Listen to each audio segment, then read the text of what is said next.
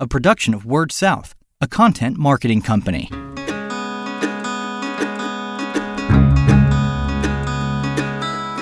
Story Connect, the podcast, helping communicators discover ideas to shape their stories and connect with their customers. Why is a telco working with an electric company 200 miles away? That partnership is what we're going to be exploring here on this episode of Story Connect podcast. I'm your host, Andy Johns, and today I'm joined by Kevin Larson, CEO and GM of CTC in Minnesota. Kevin, thanks for joining me today. Thank you for the opportunity. I should say we are live here recording at the NTCA Regional Conference for the North Central region uh, here in Lake Geneva, Wisconsin. It's been a great conference, and if you do not attend uh, your regional conferences, you should uh, should give that some consideration because it's been a, a, uh, good group of folks here, and I'm sure the other regionals have been great uh, with some some quality programming that NTCA has lined up. If CTC in Brainerd, Minnesota sounds familiar, uh, that's because you're a loyal listener to the podcast, and you uh, remember back in episode 15, we had Andy Isaacson on talking about um, some of the agents, uh, the agency program that they have working with some of the other. Um, uh, broadband providers in the region.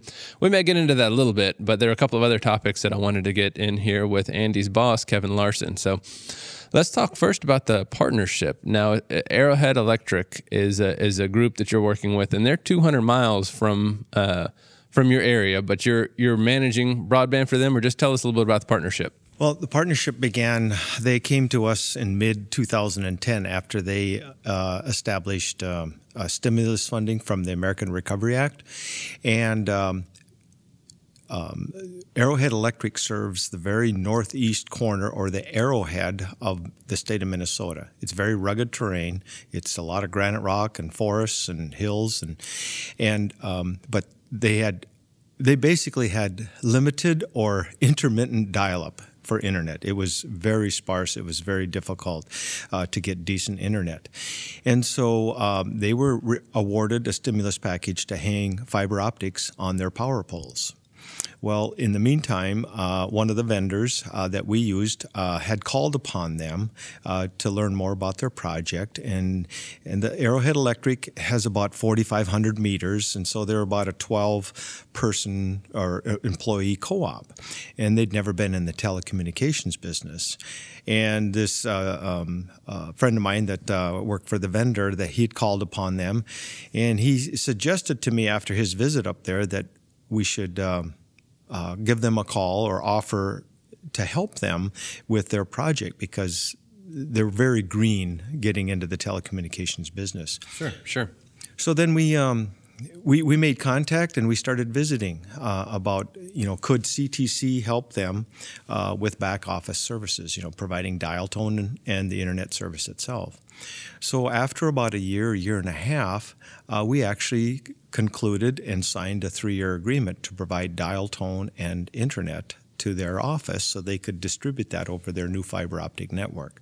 And of course, they were still in the midst of construction. It, it took a long time to construct and hang the power, uh, the fiber on the poles, um, uh, just due to environment and winters and just the terrain. So um, we, um, to, to kind of shorten up the story a little bit, uh, here in May of 2015, we re-signed and we actually have a four another four-year agreement with them. But if you um, and they're about uh, 50% done uh, as far most of the construction's done, but we're doing conversions now. We're converting people onto the fiber network, and there's uh, close to 2,500 customers now on that fiber network, uh, growing every day and every week. And um, uh, so that's what we provide them uh, uh, a number of services. Um, we and we don't just provide dial tone and internet to them. And, and, by the way, I want to explain they sell that to their own customers as True North Broadband. So the customer doesn't know that when they pick up the phone, the, um, on the North Shore, they get North Central Minnesota dial tone from Brainerd. They don't know that. Right, and I'd like to get into the whole branding of it here in just a minute. So certainly. So, but um, so what else do we offer them? We we've offered them marketing services. We offer them uh, advertising services. We do uh, we help them sell to their customers and to the businesses. Uh, we provide technical support, um, and and we've gone so far now is where if a person, a, a, a, subscriber or a user up there picks up the phone and calls in a trouble report, it actually rings at our office. We answer it True North, and then we we provide tech support over the phone. So. And this, just to explain to everybody, I don't know how familiar everyone is with Minnesota geography, but basically Brainerd is kind of the middle of the state. It's halfway between Duluth and Fargo, North Dakota, so it's right in the north central part. Right. And then this arrowhead is basically the one kind of almost triangle looking part of Minnesota that hangs out over Lake Superior. It's, I mean, it's a very and it butts up again. It butts up against Ontario up there. Yeah, the border, the Canadian border is right on Cook County. So imagine the difference for these folks that could only get inter- intermittent dial-up recently. You're already geography is already in some ways against you because you're so isolated up there. But before you had you know uh, dial-up, and now you've got fiber. I mean, what a difference for those folks. And they got 100 meg circuit, uh, uh, symmetrical, 250, or even gigabit service up there. Yeah. That sounds like an improvement for sure. exactly, uh, a, a, huge improvement to the to the me- uh, membership of, of uh, uh, Arrowhead Electric Co-op. Yep. Now we have on this podcast a lot of telco listeners. We've also got some electric uh, as well. Um, but uh, let's talk about the branding and and some of that because I think all the folks do focus on marketing. So like you said, the customer, there's no sign, there's no fingerprints of it being CTC on on the connection or, or dial tone or anything, right? No.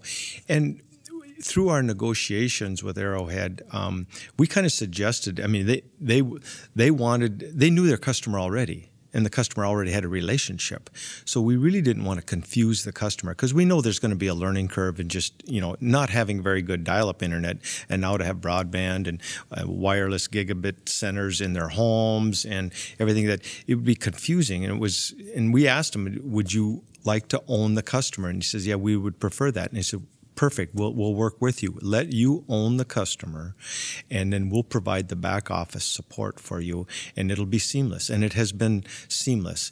Um, I'd like to uh, maybe if we could just back up one second.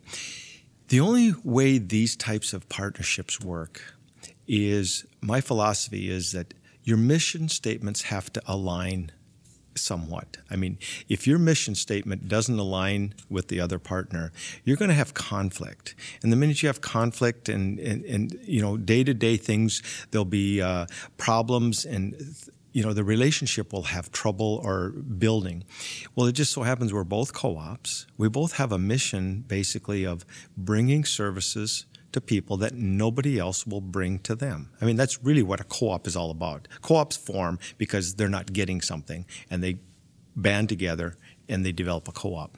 And so our mission statements were in alignment already.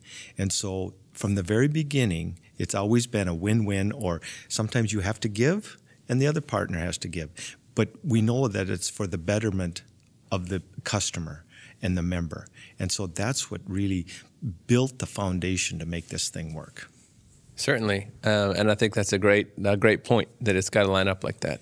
And, and I apologize, we got off on, on you were asking about branding and everything else. So we we were fine with them owning the customer um, because we were looking at ways of just we have all this capacity in our equipment in the Brainerd office. And so why not share that capacity and, and, and then create revenues for our members, for, for CTC's members. So it was a no-brainer for us to uh, work with them, help them uh, create an identity of this True North broadband and, and help. They didn't have a marketing department and they didn't have a sales department. Well, we had all of that. And so uh, we were able to help them develop a brand and start marketing that out there. Now, with with the relationship partnership like this, um, and you touched on it there. I don't know how much you want to get into it, but basically, the customer wins because they they get service, like we said, from intermittent dial up to to gig if they want it. Right. The electric uh, is able to uh, to own that customer.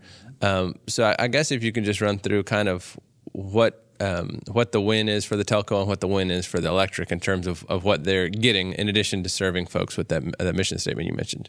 Well, first of all, let's start with CTC. What do we get out of it? Well, we got excess capacity that we're able to sell. So we got revenues on, and we're doing something that's in our wheelhouse. We are telephone and internet provider. So this is nothing new.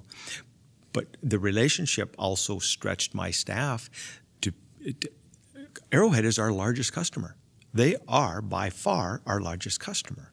So we've increased our uh, abilities to respond uh, quickly and be efficient, but to take care of this large customer on a very, um, very good basis. And you're right. So, what does Arrowhead get out of it? Well, obviously, you know, when they applied for that stimulus uh, um, funding, they knew there was a need for that for Cook County. They were able to secure the financing, and so now they're just trying to work through well, how do we deliver it? Not it's kind of like the dog chasing the car. Okay, we we caught the car. Now what do I do with no. the car? Right. And so we were able to get get them through that quite painlessly because we already knew how to do that. We're a 66 year old co op, a telecommunications co op. So we could keep them from uh, running into the potholes and getting slowed up. And so um, they got more efficient deployment.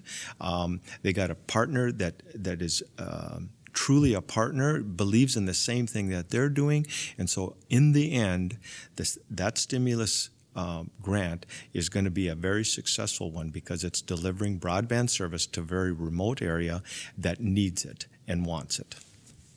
Great, I think that's well said. Um, just getting into the nitty gritty, the, the the network, the equipment was paid for by the stimulus that Arrowhead got, so that they own the equipment and the, the wires on the poles, the fiber on the poles. Absolutely, they we we. Um, already were using Calix equipment, and so they they had designed their network around a Calix um, um, model also. So it was just like us. I mean, we serve about you know 14 different areas down around Brainerd. So this was just an extension. It just happened to have an umbilical cord that was 200 miles long rather than 10 miles long, and so we and our our technicians were able to go up there and install that Calix equipment in the office and help them train them uh, converting these people. You know, I, will tell you a story. One of the so they first four or five customers uh, they hooked up, and one day one of the customers called in and says, "My phone line is noisy," and of course the people at Arrowhead goes we've never dealt with a noisy phone line before. You know, right. what do we do? Sure. And so we, we we speeded up our education and our training up there. But uh, you know, they were a power co-op. You know, they weren't a telecommunications. So there's so many. It's I, I will tell you this, and um, not downgrading electric uh, uh, providers, but the telecommunications um, is so much more complex in delivering those services than than delivering power. Uh, it doesn't make anyone better or worse or more important. They're both very important. But so we took away all of that uncertainty for them and the complexity. We made it simple for them. Great. Well, I was going to shift gears. We had a, uh, one or two other topics to talk about here. Uh, was there anything else about the partnerships you wanted to add before before we go on? I think I think that covers it. Um, if if you're thinking about doing this, um, you really need to sit down and visit. We visited for almost a year and a half before we signed that first contract. You got to get to know each other. You have there has to be trust on both sides. There has to be a champion on both sides, somebody that leads it. Um, and you you basically have to have the same vision or mission. Um, close vision and mission statements to make this partnership work as seamlessly as we've been able to make this one work. Yep. Sure, and it certainly seems seamless. That sounds like a model that a lot of folks uh, could follow. I wanted to uh, kind of pivot here on the topic because there were a few other things that you mentioned in your session. Uh, I believe uh, your session yesterday was um, the title escapes me. Was it the diversification of products and services? That's right. It was a panel discussion, and you talked a little bit about uh, kind of doubling down and, and committing to marketing and sales. And I think that's something a lot of folks are are doing well or are ramping up. Um, but since you talked about since 2004 and, and you however much you'd like to share, but um, revenues, um, did you say they have doubled since 2004 uh, for the co-op? And part of that is you've committed to um, of your. Uh, I think the number of employees you said uh, has gone from 60 to 61 in that time. So either that one employee you added is very very busy, or there's been something else that y'all have done to to do that. Well, um, we went into the CLEC business in 2004. Uh, we were strictly an ILEC prior to that. Um, there's a couple of reasons we. There was an opportunity that was presented to us to, to get into the CLEC business in the Brainerd, Baxter, Nisswa area. Uh, we partnered with the school district to build fiber to connect because there was no, it was a, um, a very large incumbent that serves that area, and and uh, people were uh, companies were competing in that um, uh, community, but nobody was investing into basic infrastructure. There was no fiber going into the ground. Well, we partnered with the school district to build a, a 40 mile fiber ring around the community to connect uh, some ma- major tenants, and and from there, then uh, we took on the obligation to take care of that ring for, for 25 years. And in exchange, we got to use half the fiber. Well, then we started to build out in the CLEC. Well, yeah, we, we grew from about 40 employees to 60 very quickly because of the demands of it. Um, but um, um, so, and I think in 2004 I had a marketing person, but I didn't have any salespeople. Well, it became very evident that we, we needed to do sales. I mean, you don't, you even back then, you didn't build it and they just came. I mean, because we were going into a competitive environment. And so we knew that our competitors had salespeople out there pounding on doors. So we started um, changing the, not only the culture of our company, but we evolved into more of a sales company because the one thing that CLEC, the CLEC did to our co-op, it, it made us to be a better customer service provider we deliver better customer service today than we did when we were just an ILEC. We respond quicker, we're more sensitive because all of a sudden, you know, in the old ILEC days, you know, the customer had to buy it from us or they didn't get it.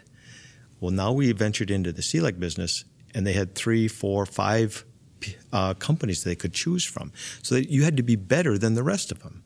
And, and so it made us more efficient and it made us um, um, work harder for the customer and work harder to keep the customer.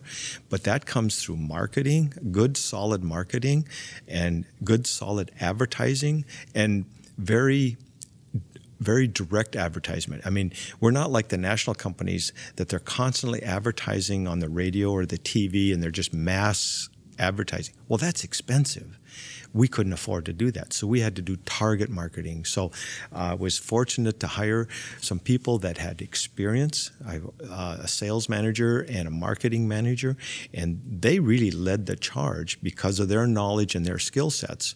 To um, and then their departments just grew over the last 12 years because of the need, and um, and of course we so we've shifted we out of those 60 people, we used to have two or three in marketing and advertising, and now we've got 13 out of the 60 there. But that's because we've also invested in systems or in equipment that's more efficient and and a technician can take take care of more equipment um, by him or herself. Um, so you know less technicians, and the fiber network that we have in our ILEC now, um, it, there's less trouble we take care of more troubles over the phone than getting into a truck and driving all the time because of the fiber network. So we've we've changed the whole model of what how, what we looked like in 2004 and what we look like today as far as what the employees do. You had to reprioritize what we do, when we do it, how often we do it. Do we quit doing something because it's not productive anymore? I mean, we constantly uh, reevaluate ourselves. We we developed a model years ago, and and it's basically this: every day we try to increase revenues, find a way to increase revenues. Number two, we try to reduce and control costs every day Every employee is, is empowered to come to us with suggestions. Where can we reduce or control costs? And third, we're always looking to do the job more efficiently. And sometimes a piece of equipment does it more efficient than human beings. So we were we have been able since 2012 uh, four, excuse me, to today to more than double our revenues, keep the same amount of employees, but we do things differently than we did 12 years ago. Sure, and I think that the takeaway from a lot of folks uh, from that uh, that commitment to marketing and sales, I mean, that's a significant portion of your workforce. If you've got 60 employees and 13 are in sales and marketing, how does what advice would you give to somebody who's sitting there like maybe not quite like you were in 2004, but but has a one or two person marketing shop going. Imagine what I could do if I had 13 people. How did how, what are some are there any incremental steps that they can take to get towards uh, is to have that kind of commitment um, uh, to sales and marketing? Well, um, I will be the first to tell you uh, where are you located and what are your demographics and what is what does your service area look like? Uh, I grew up in a very rural North Dakota. My folks still live on a farm in North Dakota in northern. And there's not a lot of people up there anymore because of technology, bigger tractors, bigger equipment. We happen to live, our company happens to deliver services in an area that's two and a half hours north of Minneapolis, St. Paul. We have a lot of lakes and we have a lot of people that have second homes or we and we have a lot of retirees so we have a growth area now i can name a number of co-ops in, in the state of minnesota that don't have any growth so if you're looking you know it all depends on um, there's no silver bullet in determining how many marketing people you should have or whatever. It's really based on what is your market? How do what does your market look like? Get to know your market. What do you need? I mean, do, do you need people? Um, we we even over the years have had an ILEC salesperson. Now, what does that salesperson do? Well, sometimes on trouble calls, um, they, they could use more services or whatever. But we literally, and we got new people coming in, and then we got people that are leaving. So that salesperson is always working the ILEC, and we have we we've stopped the line loss in our ILEC over the years and it actually has started to come back a little bit as far as telephone lines. We don't know most people, a lot of people would like to get rid of their telephone, and of course we're because of the rules with the uh, uh U- Universal Service Fund, we still have telephone line. But we've actually started to turn turn that around. But we had we have had an ILEC salesman in place for about the last eight years, and uh, they just work the ILEC all the time. To, and it's it's paid off not only to keep lines, eh, but also to sell additional services. But now we've actually gained some lines back over the years. Not I'm not huge numbers. Don't you know? You're not going to change the world, but but just holding your own or even adding a few is better than continually losing lines. And we we're one of those co-ops. We're 66 year old co-op. We have people out there that are very aged, and we have a lot of deaths every month. I mean, it was brought up yesterday. You know, um, that's a reality. I mean, you can't be afraid not to talk about it, and uh, so we lose customers just because of age too. Sure, and I think that's. Uh you know that's that's the reality that, that you know, it was brought up here yesterday, and it's always kind of jarring. But you know, I mean, that's that's facts of it. Was there anything else as we wrap up here and we ran a little bit longer than I told you that we would? I apologize for that, but I think it was good information to get into. Is there anything else that you'd like to add about uh, any of the topics we've covered, or maybe something that that we didn't um, before we sign off here? Uh, no, I don't think so. Um, I, I, I would wrap up this way, Andy. Is like I said before. Um, if you're looking at expanding, uh, really do your business case study. Uh, if you're looking at partnering, and don't be afraid to partner with another telco or another electric co-op or something to deliver broadband. I mean, I think um, in the rural business, we're always looking at ways to better our communities. It's it's it turns into economic development, it, quality of life. Um, uh, it just brings a lot of good things to a community. But don't be afraid to uh, partner. But make sure you sit down and you really have heart-to-heart visits about, you know, is this good for both of us? Do we both have the same vision? And do you have a champion on both sides of the table? Table. Somebody has to lead the charge in both organizations to make a partnership work. Certainly, and to find out a little bit more about the partnerships that CTC is uh, worked on, you can go back to the to the early days of the podcast, uh, episode number fifteen. We recorded with Andy Isaacson in Charleston, South Carolina, at the NTCA conference, uh, and Andy talked a lot about some of the uh, the agency programs that CTC has going on, where other broadband providers are selling their services, and then vice versa. It's, it's a great partnership that um, we probably don't have time to get into right now, but uh, but uh, for more information on that, like I said, episode fifteen. So, well, Kevin, thank you very very much for joining me. Uh, I appreciate your time. And thank you for the opportunity, Andy. Appreciate it. We are once again here. We are recording live at the NTCA North Central Regional Conference in Lake Geneva, Wisconsin. We have a couple of other episodes I think I'm going to be recording here, but until we talk again, keep telling your story. You've been listening to Story Connect, the podcast, a production of WordSouth, a content marketing company.